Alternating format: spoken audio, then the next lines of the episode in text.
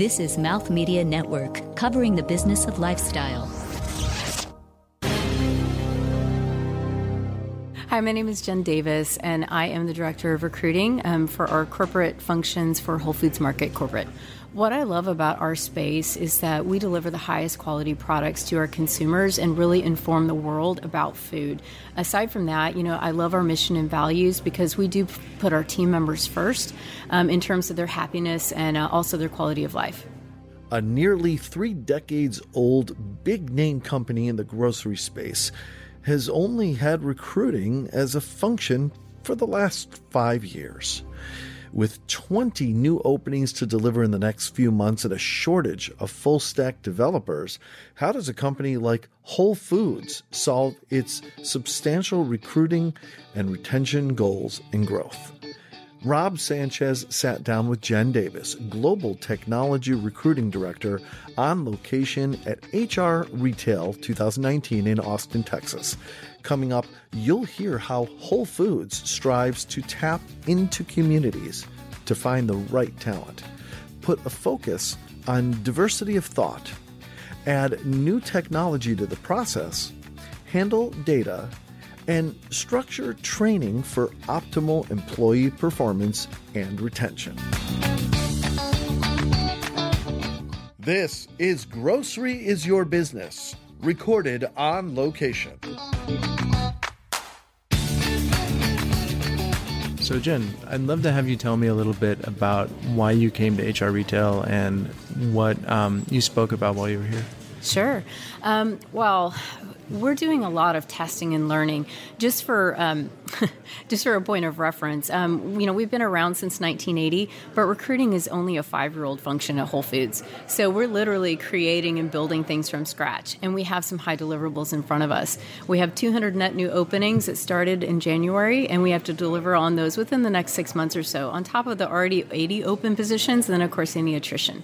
So you know, in short, I wanted to come and knowledge share some of the test and learn uh, practices practices, some of the pilots that we've done um, in a case study fashion, and share that with the audience.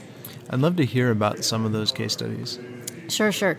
So, one of the things that we've employed is technical assessment testing. So, um, if you are involved in recruiting or um, hiring for full stack developers, for example, it takes a lot, you know, in terms of technical screening um, to find the right candidates that are qualified. So this has actually enabled us um, to save a ton of time on our hiring managers and actually get that, you know, through a coding challenge, that technical assessment kind of out of the way. And when you're doing that coding challenge, is it um, building something that can be used? Is it more of like a, a game type atmosphere, case study based? How is sure. that set up? It's it's overall just um, assessing their understanding of object oriented design techniques because um, you know in short we're pretty agnostic in terms of the language, although we're highly Java centric. Um, so they can pick their coding language, but it's really just to understand you know are they good coders and do they understand design principles? What have you found as you've been rolling that out? Um, have you been finding that there's maybe a certain skill set that's missing in the marketplace? Is there an area where you wish you could see more training?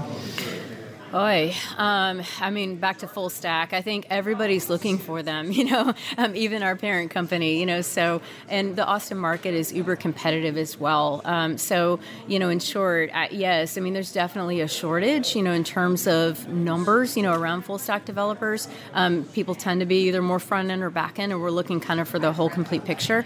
Um, so in short, yes, I mean, I think one of the things we're looking at is you know things like you know Grace Hopper or Girls Who Code or you know uh, tapping into different communities and organizations to help take um, talent that's being developed. They're going through coding boot camps in order to get a new talent pipeline. How important is it for you to see somebody with project oriented um, training versus more classroom oriented? Do you see a difference in skill set? Um, trying to think. I mean, you know, overall, you know, we, we are just like many looking for the more experienced crop. Um, but actually, today, as a matter of fact, we do have a panel going on with five uh, campus graduates that are, you know, strong and they actually passed, you know, our coding test. And so, in short, they have the design principles, but not the overall skills. But they definitely are a part of our population, and we'll work to train and develop. And are you looking for people who are moving from um, other uh, similar companies, or are you looking for people that are a little bit fresher that you can train yourself? or does it depend a little bit on, on what the role is? I think it takes a little bit of everything. I mean, you know, uh, you know, overall, we'd like larger enterprise organization, uh, uh, you know, experience. Um, but you know, I think it, it, takes all kinds. It's really about diversity of thought. You know, people that come from different backgrounds, you know, and different levels of experience. Whether that is your more experienced engineers or you know, folks that are coming straight from college. You'd mentioned Grace Hopper and Girls That Code. Are mm-hmm. you um, putting effort in as you're building this to uh, pay attention to maybe underserved communities or communities with diverse perspectives that haven't really been uh, showcased in companies recently? So we're, we're a very mission and values driven company, and um, you know overall, you know we, we want talent to come from everywhere, and we do care about diversity of thought. So yes, absolutely, we're evaluating different types of organizations within our local community as well as within the global community to find you know great pipelines of talent, you know, and again that diversity of thought. Are you ever building the pipelines, or is that kind of outside of the core of what you're doing? We are working to build talent pipelines, and it is on a strategic roadmap in terms of the HR technology side to help us, you know, take our current tools and build those pipelines, you know, internally, whether it be silver medalists um, or, you know, just overall being able to quickly hashtag certain skills and then tap on the talent in house. Mm-hmm. And um, what are you seeing as tools that are now available inside of the HR space? Is it changing at all, or um, is it something that you're kind of waiting for certain solutions to come? I think it's a combination of both. I mean, so um, in the last four months, we've actually employed video interviewing into a part of our process, not the overall process, but for you know groups that are open to it, um, to the non-traditional methods, um, and that's really helped us out a lot. It's helped us to get through the numbers. We get 1.5 million applications a year, and most of those are for our stores. If you take a look at our corporate function, 70,000 applications a year. That's still a lot to get through. So I think one of my biggest things is how do I find tools that are able um, to to make you know kind of matches based on the requirements to get the higher qualified people towards the top. What does it look like after someone's hired? How are you working through that onboarding process We've got a ways to go. That's for sure. I think a lot of organizations do and struggle with that. No, um, there definitely is more focus on our learning development side in building training programs, um, not only internally, you know, here at corporate in terms of helping people build on their skill set, or perhaps you know springboard into other jobs within our organization. But how do we make that transition um, for all the great talent that's actually in our stores and people that want to move, you know, to a corporate position? So there's definitely things in the works um, our learning development team there. It's always interesting to see companies that are maybe thinking about hiring from within or looking for cross platform skill sets and so on. Um, how much of that plays into your thinking about the job and how much of that is sort of like coming in the future? So, internal mobility is huge to us. Um, it's very important. So, last year at corporate alone, we made 700 hires. Right at half of those were internals. So, and those are internals that don't just move within, you know, a tech, one tech team and it's a similar tech team. Um, you know, some of that, you know, is from a totally different, you know, maybe it's from, I'm making this up, you know, but the marketing team, you know, over to tech or over to finance. That happens actually quite frequently. And then, you know, of course, we do have a number of folks that are in the stores um, that do have, you know, either past experience or transferable skills, you know, that come to work at corporate as well. I've seen a couple of strategies around salary tracking when people switch completely from like a function like marketing to a function like tech. Are you thinking about that at all? I, there were some companies that employed a strategy of essentially um, giving you a, a, pay cut when you moved, and then um, and then like the option to go back to the old job and so on. There were a lot of different theories around how to handle that sort of thing, given that you'd be slightly less productive in the beginning as you were on board and ramped up, but it maybe had a longer career trajectory. Do you see anything like that at all, or is that sort of a different way of thinking about it? I think our overall thinking is, you know, a person should get paid for the job that they're doing. You know, so whether it is they're making less, you know, for one job, it's really not about that. You know, it's about what are we going to pay them for the job that they're doing. And so, you know, if they are coming from an experienced job and moving into a job that's new for them, you know, of course that's taken into consideration, you know, and we talk to that individual about it and we want to pay them appropriately for what, you know, they're bringing. Um, so, the okay. answers. Yeah. Um, that's always an interesting one because it goes a little bit more into the theory and the retention side of things. Yeah. Um, also, what are you doing about retention internally? You mentioned that you have these 280 positions to fill, but you still have to deal with the retention aspect as well uh, on the job. Absolutely, yeah. So, um, so we are, you know, changing a little bit. We used to have just once a year, you know, what we call job dialogues. You know, so that's kind of your performance management conversation. And of course, we are moving to more structure and training, you know, to our managers about how important it is to do those regular check-ins. So, actually, there is a quarterly touch base, you know, that happens, and we do have a tool within Workday um, to help us manage, you know, goals, and then you know to have those meaningful conversations with our team team members. So, yeah. Yeah. and um, how much of your job do you see as vetting and finding technology solutions, and how much of it is more on the people side of it? Jeez, I don't even know if I can quantify. You know what the the difference is. You really have to do both. I mean, you know, number one, um, we do get a lot of great applicants that just really care about our brand. So it's very important for us, you know, to really evaluate the people that are applying to our opportunities. But it is also important to focus on direct sourcing. You know, and going out and find, you know, really great pools of talent, whether that be here locally or you know across the U.S.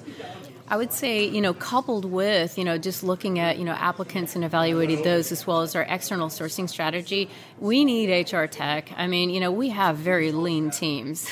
I've got, you know, four recruiters, you know, on our tech team. I'm looking to add two more, just added two talent sourcers.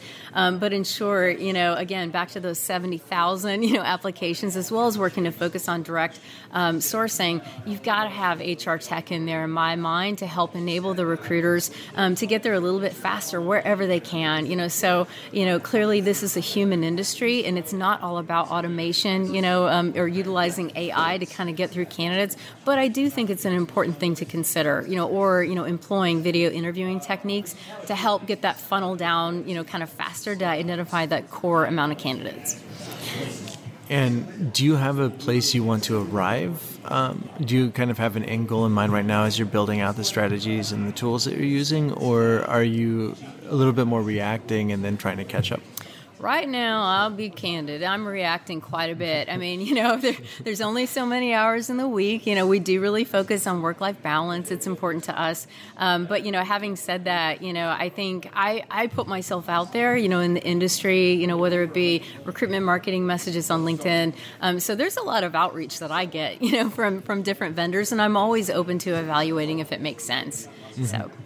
When you're evaluating software, do you have people from the tech side that come in and consult on that with you, or um, is it sometimes of it based? Yeah, sometimes. I mean, so with our technical assessment pilot, um, what I did was I went out and actually talked to you know our tech leaders and just say, hey, what have you heard is good? I already had some in mind. Good news is a lot of it aligned. Um, yeah. So you know, I picked you know three core technical. Uh, testing assessment vendors and then did kind of a little mini RFP. I just ran it myself, you know. Yeah. I mean, you know, uh, and uh, in short, in partnership with our digital e-commerce team, we did arrive, you know, on one core vendor, and it's actually doing well.